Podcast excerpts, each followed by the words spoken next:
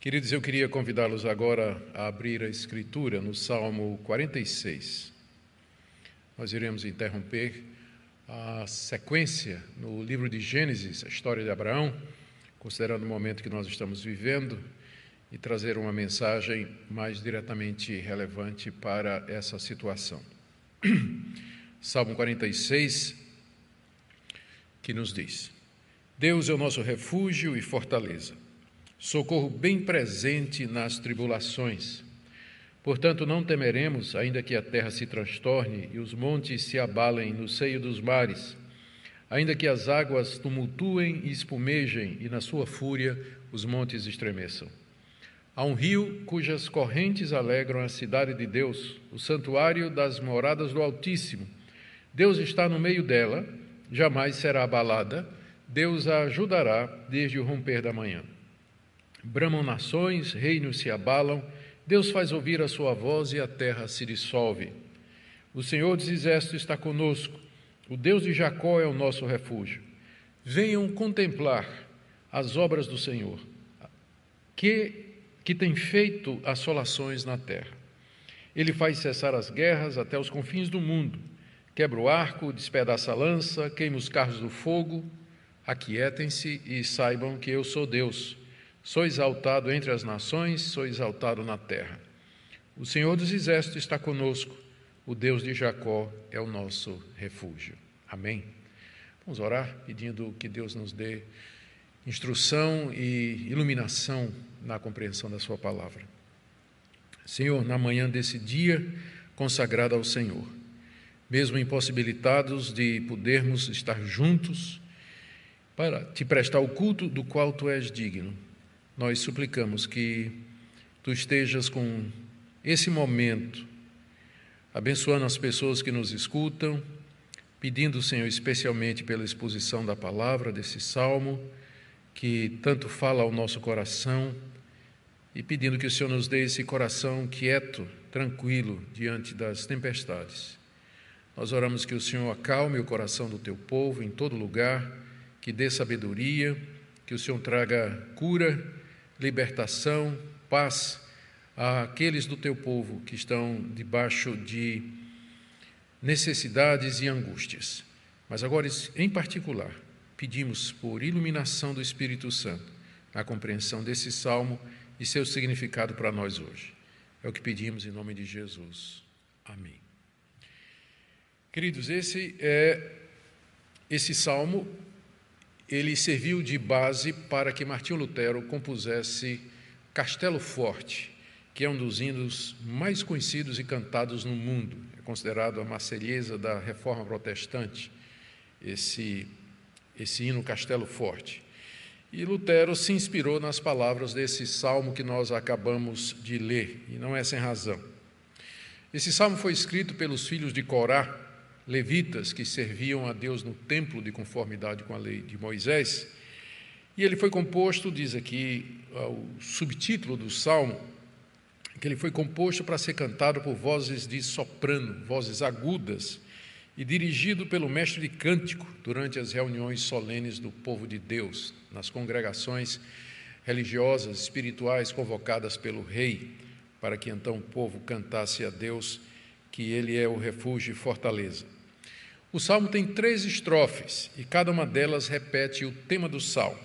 No verso primeiro, Deus é nosso refúgio. No verso sete, o Deus de Jacó é o nosso refúgio. E no verso onze, o Senhor dos Exércitos está conosco, o Deus de Jacó é o nosso refúgio. Esse é o ponto central do salmo, de que Deus é aquele em quem sempre podemos nos refugiar em momentos de grande calamidade, no meio de angústias e de tribulações. Não sabemos ao certo a ocasião em que esse salmo foi composto, mas tudo indica que foi numa ocasião em que Deus livrou Jerusalém de uma maneira extraordinária, sem que os judeus ao menos tivessem que lutar. E pelo menos duas ocasiões históricas servem ou, ou se encaixam aqui. A primeira, que está narrada no livro do profeta Isaías, capítulo trinta e sete, é a invasão dos soldados assírios, numa época em que o rei Senaqueribe havia cercado Jerusalém. Ezequias, que era um rei temente a Deus, diante do grande poder militar de Senaqueribe, e temendo que a cidade seria tomada, ele então se dirige diante de Deus, trazendo uma carta afrontosa que foi escrita pelo rei Senaqueribe, e ora a Deus para que Deus livre Jerusalém das mãos dos seus inimigos. E nós temos o relato de que naquela noite cento e oitenta e cinco mil soldados assírios morreram de uma praga, de alguma peste, de alguma coisa terrível que dizimou os quartéis inimigos, de maneira que, envergonhados, eles voltaram para a sua terra sem que Jerusalém tivesse que mover um único soldado em sua defesa. E seria certamente uma excelente ocasião para cantar Deus é o nosso refúgio e fortaleza. Ou então, como está no segundo livro das Crônicas, quando o rei Josafá, outro rei temente a Deus, se viu ameaçado pelos Moabitas e Amonitas, que vieram em grande multidão contra a terra de Deus, ele clamou a Deus, buscou a Deus, e Deus fez com que os inimigos se confundissem e se matassem mutuamente, de maneira que aquela invasão foi desbaratada. Também seria uma ocasião para cantar ou compor esse salmo, ou qualquer outra situação que nós não temos conhecimento. Foi numa dessas situações, ou, ou similar, que os filhos de Corá, então, compuseram esse salmo, que é, na verdade, um hino de vitória, é um hino de confiança plena em Deus, que é para ser cantado não só pelos judeus naquela época, mas por todos os crentes de todas as épocas, toda vez que nós nos virmos cercados por inimigos poderosos que desejam vir contra nós. São três pontos do Salmo. Primeiro, quem Deus é e o que é que isso significa para nós, versos de um a três. Segundo, onde Deus mora e o que é que isso significa para nós, versos quatro a sete. E o que Deus fez e o que é que isso significa para nós, versos de oito a dez. Vamos começar então, quem é Deus e quais são as implicações para isso. O salmista começa comparando Deus a um refúgio e uma fortaleza. Aí no verso primeiro, Deus é nosso refúgio e fortaleza.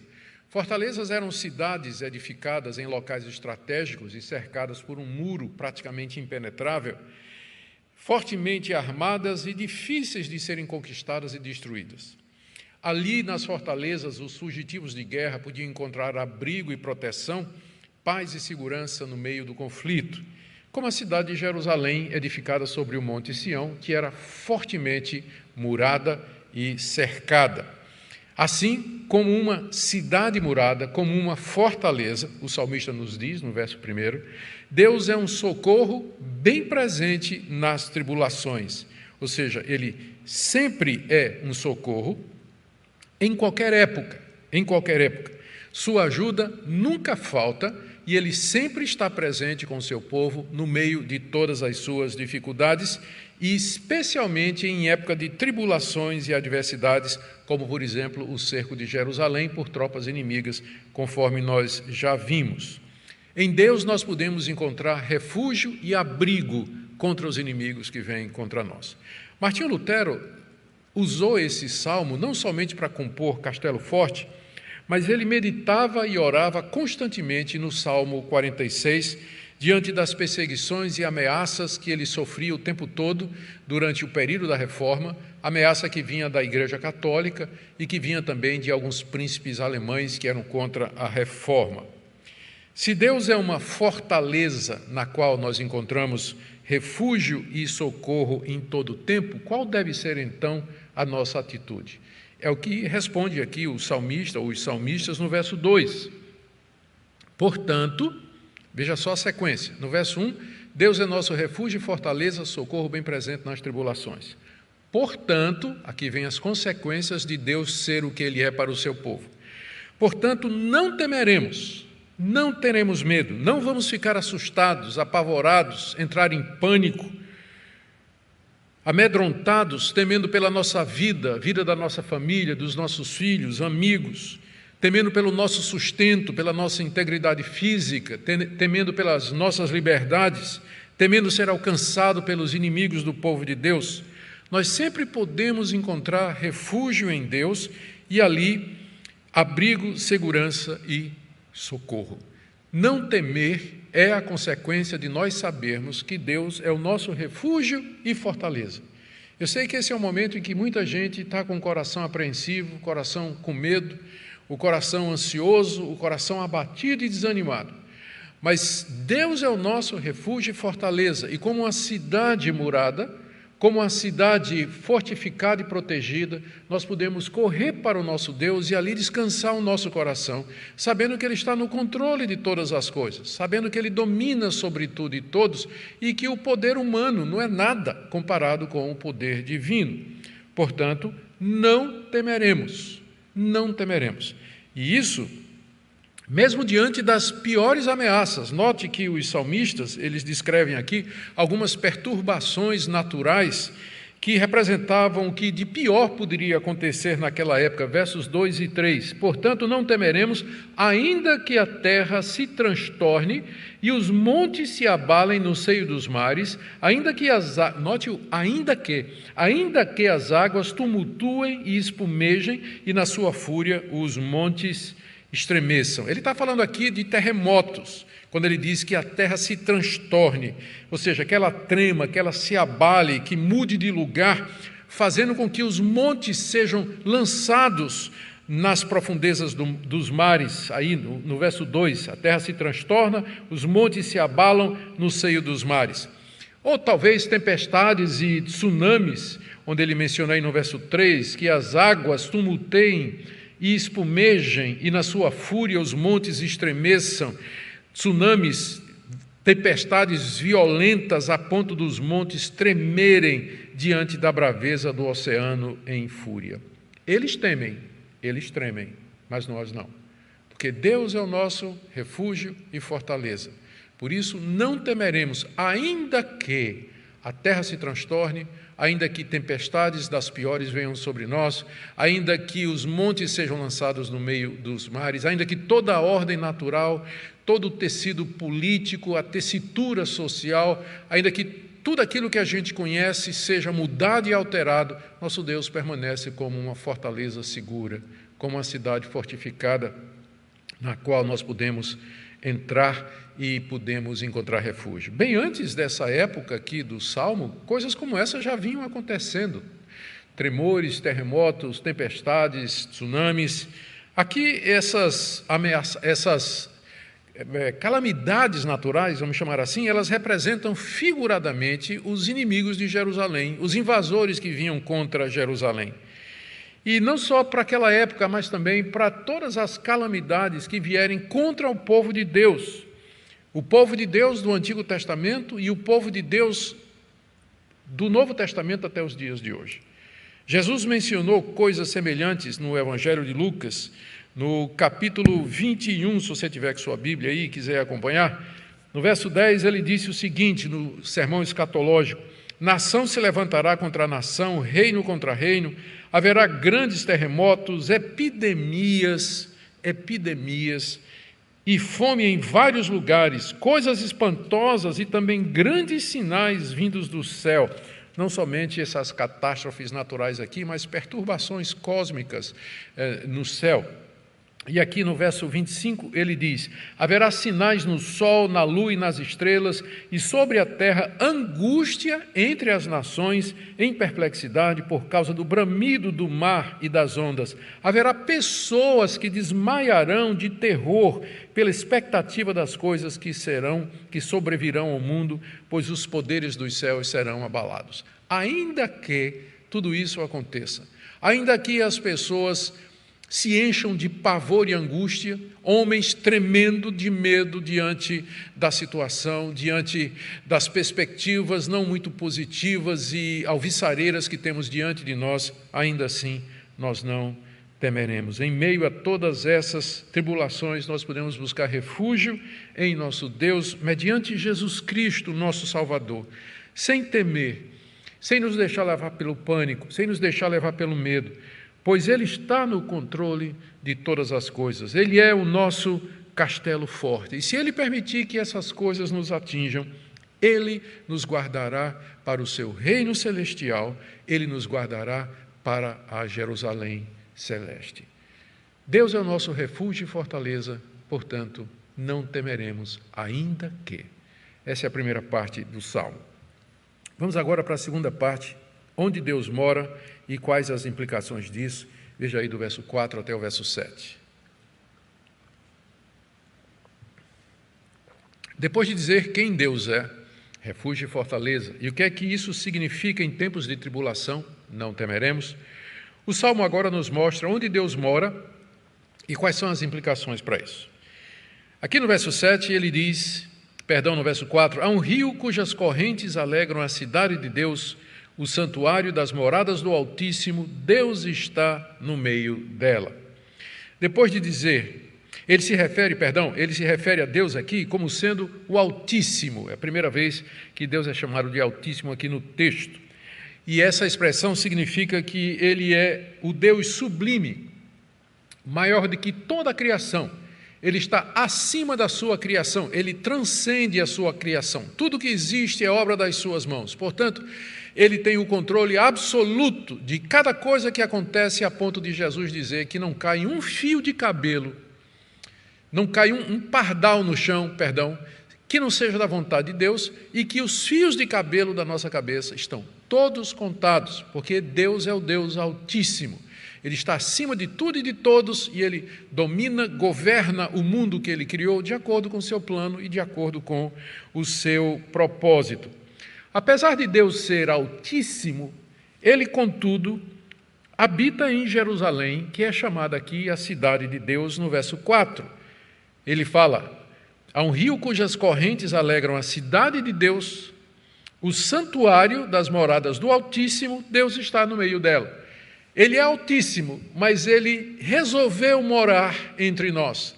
Ele resolveu ter um santuário entre nós. Ele resolveu habitar entre nós, nos diz aí o Salmo. Deus está no meio da sua cidade, que é Jerusalém, que é a cidade de Deus, e nele, nela vive.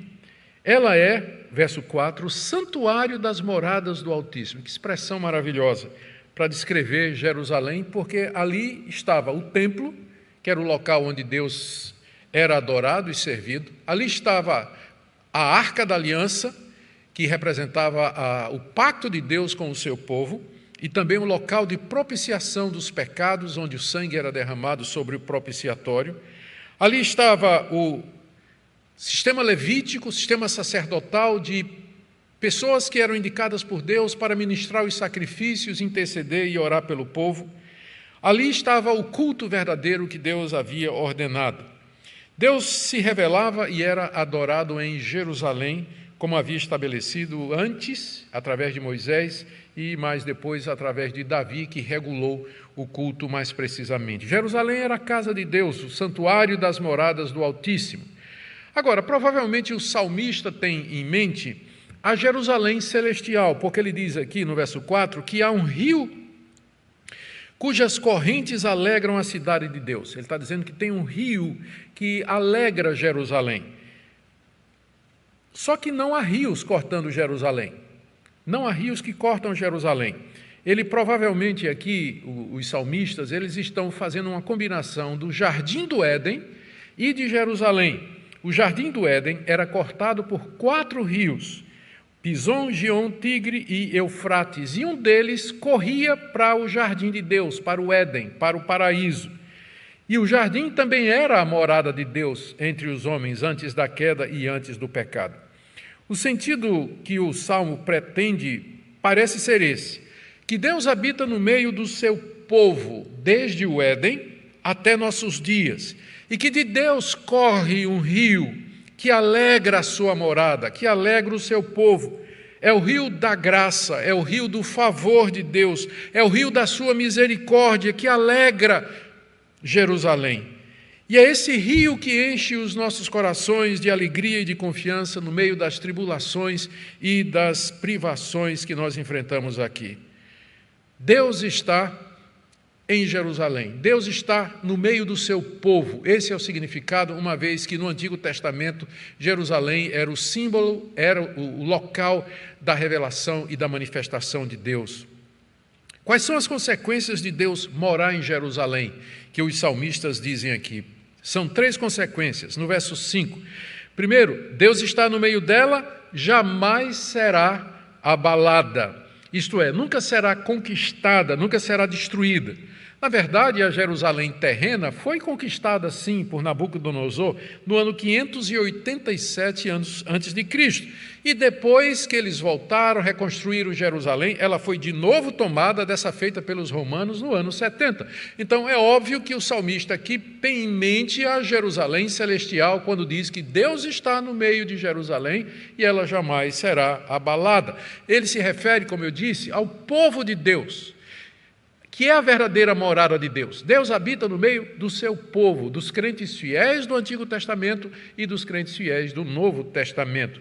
A igreja de Deus, o seu povo, jamais será abalado. A igreja de Deus jamais será abalada. Como Jesus Cristo disse, ele iria edificar a sua igreja e as portas do inferno não prevaleceriam contra ela.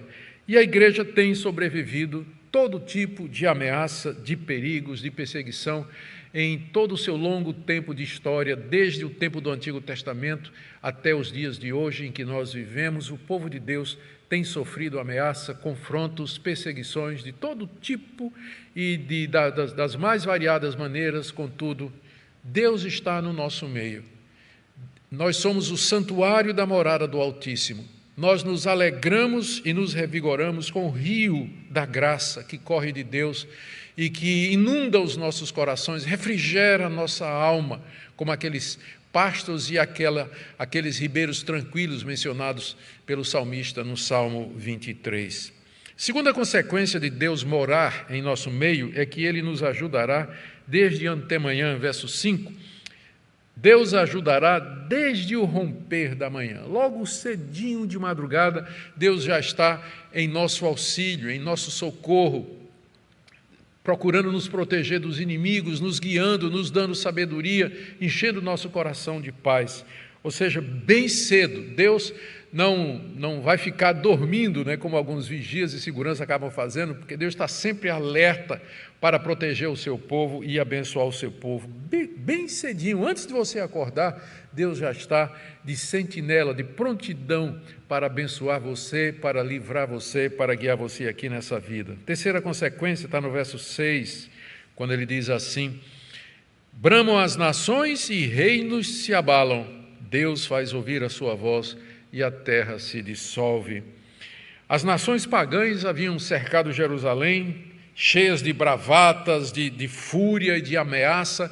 Só lembrando aqui aquela carta que Senaqueribe, o rei assírio, mandou entregar através de Rabsaqué, que era o seu enviado, quando cercou Jerusalém, para o rei Ezequias, está lá no livro do profeta Isaías. E nessa carta, é, o Rabsaqué, né, falando por Senaqueribe, diz que Senaqueribe já tinha é, constru... destruído outros reinos, conquistado outros povos, e quem era Ezequias?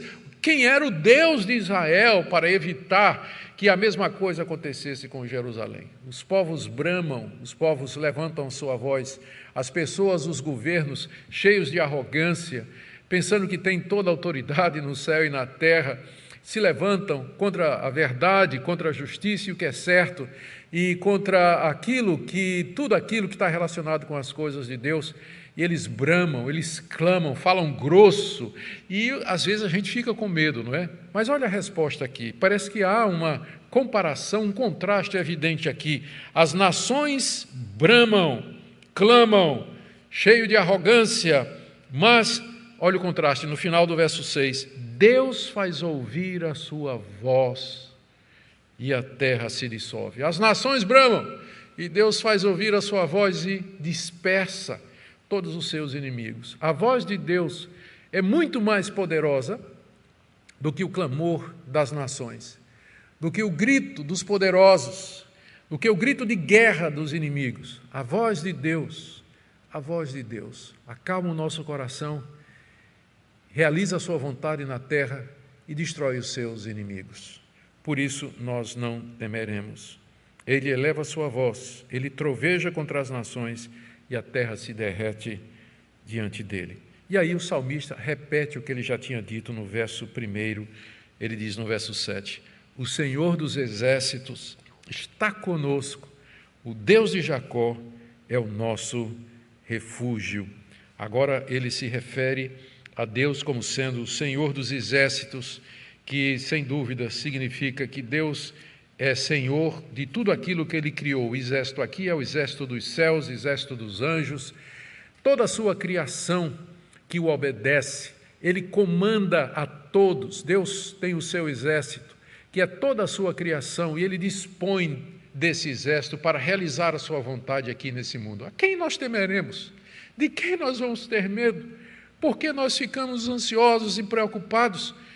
O Altíssimo faz a sua morada entre nós. O Senhor dos exércitos está conosco. O Deus de Jacó, o Deus da aliança, que fez uma aliança conosco em Cristo Jesus, ele está conosco.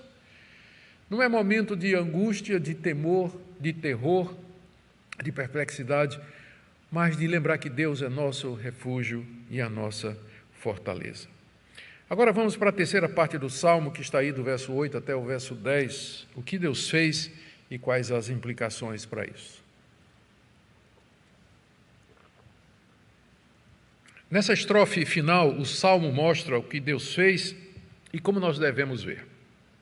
No verso oito, ele convida os leitores a contemplar as obras de Deus. Venham contemplar as obras do Senhor, que tem feito assolações na terra. Ele faz cessar as, te- as guerras até os confins do mundo, quebra o arco, despedaça a lança, queima os carros no fogo. Ele se dirige aqui, naturalmente, os primeiros leitores eram os judeus que vinham adorar no templo, onde esse salmo era cantado. E os salmistas dizem algo assim: venham, venham ver o que é que Deus tem feito, venham observar as obras do Senhor. Ele se refere, o salmo, alguma coisa que Deus tinha feito recentemente, ao que ele tem feito. O hebraico sugere isso, algo mais recente, alguma coisa que tinha acontecido há pouco tempo. Como nós vimos, talvez uma referência à libertação de Jerusalém, de inimigos poderosos, somente pelo poder e pelo trovoar da voz de Deus. E então o salmo expõe as obras que Deus havia feito. Ele chama, venham ver o que é que Deus tem feito. E aí ele diz, o que é que Deus fez? Deus fez assolações na terra, está aí no verso oito. Ele pôs fim à guerra contra seu povo e no mundo inteiro, verso nove. E ele derrotou os exércitos inimigos, ainda no verso nove. Deus quebrou arcos, lanças, carros ou escudos, que eram instrumentos de guerra usados naquela época. É uma descrição bem gráfica da vitória de Deus contra exércitos inimigos que cercavam Jerusalém. Isso já tinha acontecido, isso era algo no passado. O salmo, então, é um convite para que as pessoas olhem para a vitória que Deus deu ao seu povo e que eles comemorem e celebrem quem Deus é e que aquietem o seu coração, porque se ele fez isso, ele nos protege, ele nos guarda e ele vai continuar a fazer. Ele haverá de nos sustentar, ele haverá de nos proteger em meio a toda essa calamidade. E quais eram, então, as consequências que viriam do fato de Do, do, do que Deus fez, não é? Primeiro vimos quem ele é, onde ele mora e agora o que, que ele fez, quais são as consequências disso. E aqui o Salmo fala dessas consequências como se fosse Deus falando. Quem sabe, certamente o próprio Deus responde e diz no verso dez, aquietem-se e saibam que eu sou Deus, sou exaltado entre as nações, sou exaltado na terra. Aqui Deus responde.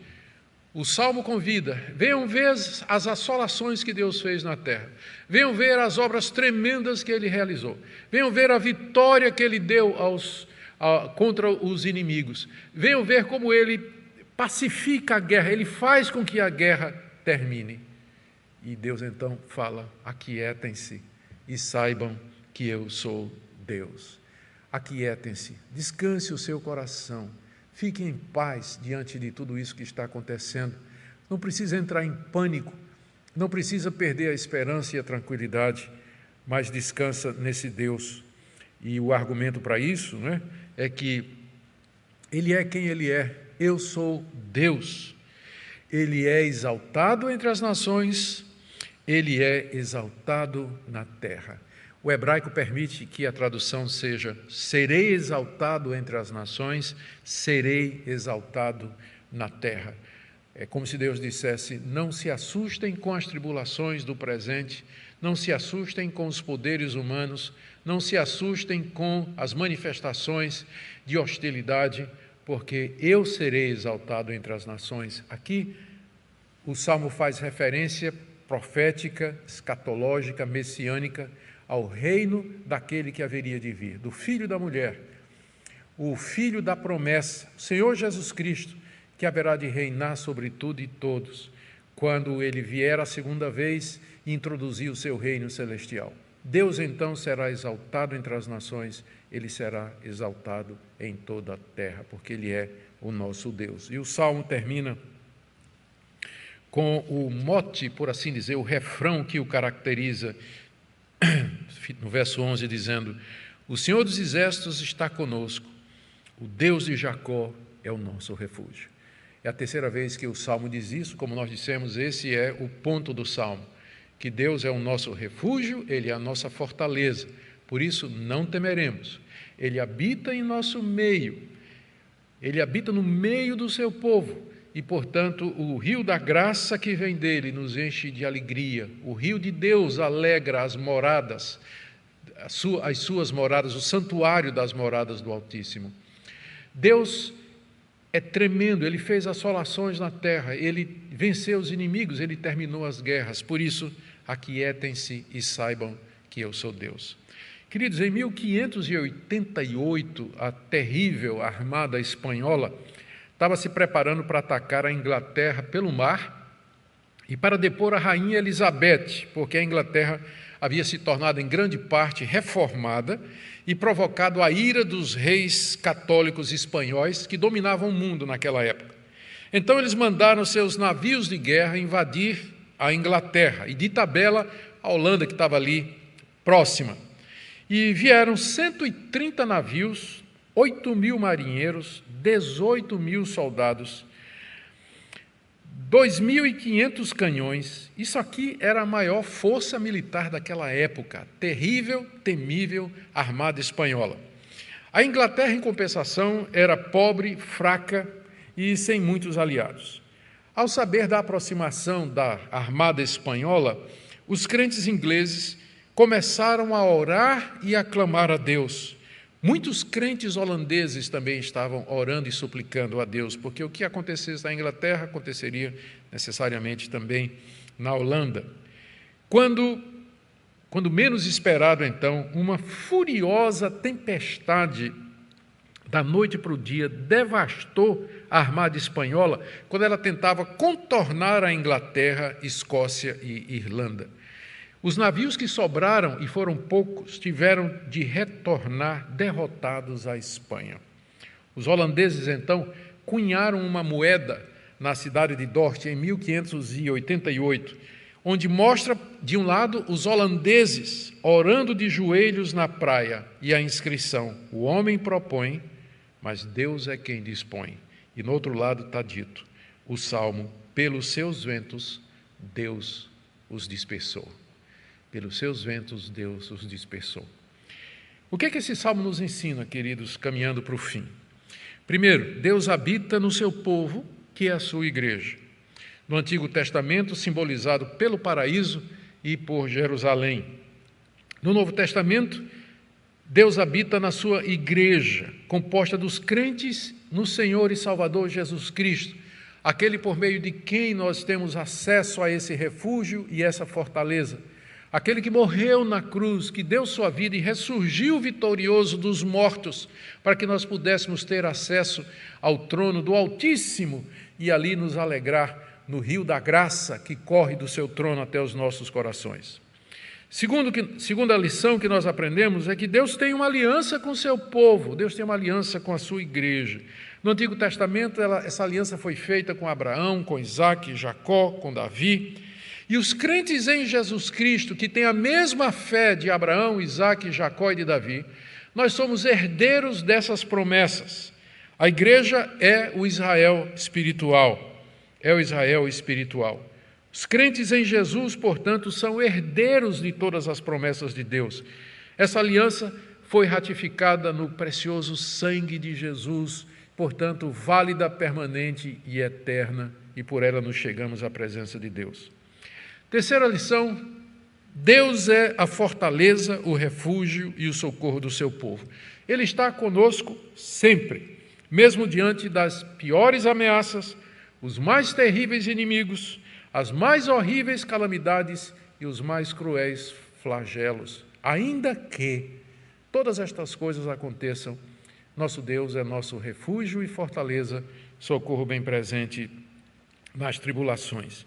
Ele nos ajudará e protegerá do mal. Portanto, os cristãos devem lembrar quem ele é, devem lembrar onde ele mora, em nosso meio, e o que ele fez e que, portanto, significa o que ele pode fazer. Por isso, nunca ficar temerosos, aquietar-se, reconhecer que Deus é Deus, lembrar-se das obras salvadoras de Deus na história e especialmente das suas obras redentoras.